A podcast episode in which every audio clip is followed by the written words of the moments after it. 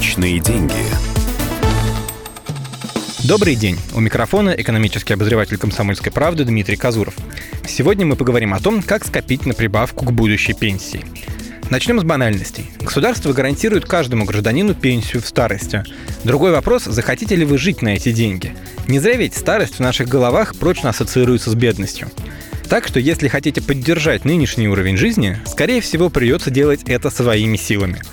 Сколько откладывать, решать только вам. Можно прикинуть, сколько нужно будет в месяц на пенсии, а можно просто определить сумму, скажем, 10% от зарплаты. Другой вопрос, куда эти деньги девать. Честно говоря, с этим все сложно.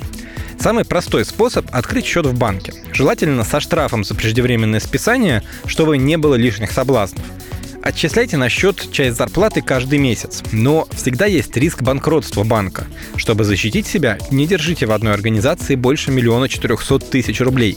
Это максимальная сумма, которую в случае чего вернет государство. Вообще-то для накопления на старость созданы негосударственные пенсионные фонды. Они предлагают разные программы в зависимости от того, сколько вам осталось работать, какова зарплата, хотите ли вы осчастливить внуков наследством и так далее.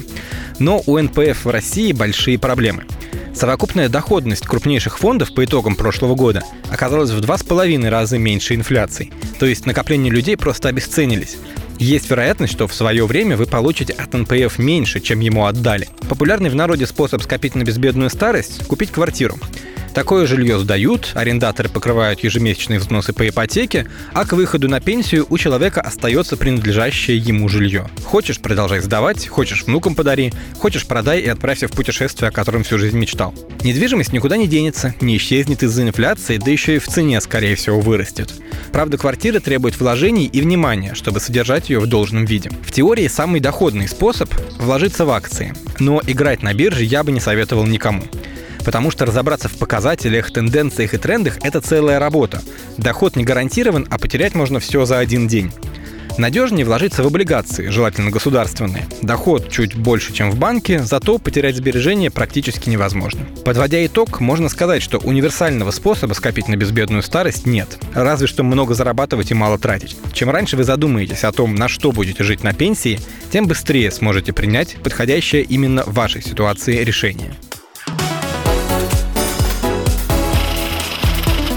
Личные деньги.